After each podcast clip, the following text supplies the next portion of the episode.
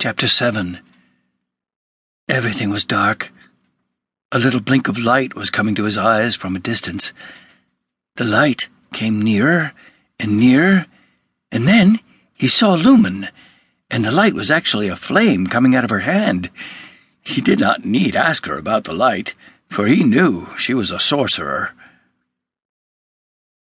I knew you'd make it here, even though others had their doubts. Come on, follow me, Lumen said. Kyle rolled over and got to his feet with a groan, every part of his body aching from all the jumping and running. The place seemed like a tunnel. He walked nervously, worried he'd catch his feet in something, and he'd stumble in the darkness and break his ankle. The little light Lumen had was not very helpful. His heart was pounding in his chest. Distant chatter sounded at the end of the tunnel. They reached the end and turned left into another tunnel where he saw a handful of women talking and laughing together. All of them looked a lot like Lumen and Aya. As soon as they entered the hallway, everyone turned their eyes on him. There was so much hope and delight in them, as though they had met their savior. But Kyle knew he was no savior.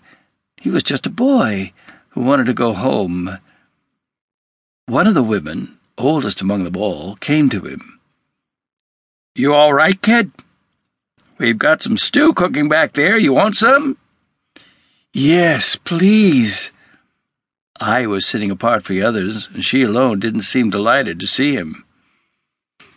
Come, sit with us, and get some rest. You must be tired and hungry. Lumen patted the cushion beside her. It was made of leaves and flowers, and not very comfortable, but he sat with her.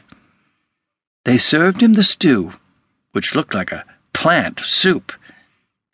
He didn't mind, because his stomach was growling with hunger. He finished it in three gulps. Easy, easy. We don't want you to get sick. The old woman was smiling at him. You all are Elgin? he asked them. She looked around sadly. Yes, we are. What's left of Elgin? I'm Tama, their present leader, and after me, I suppose Lumen will take my place. She was looking at Lumen tenderly, and Kyle realized that they might be related. So, what's the plan? Kyle asked suspiciously. You can travel by river. One of us can take you to it.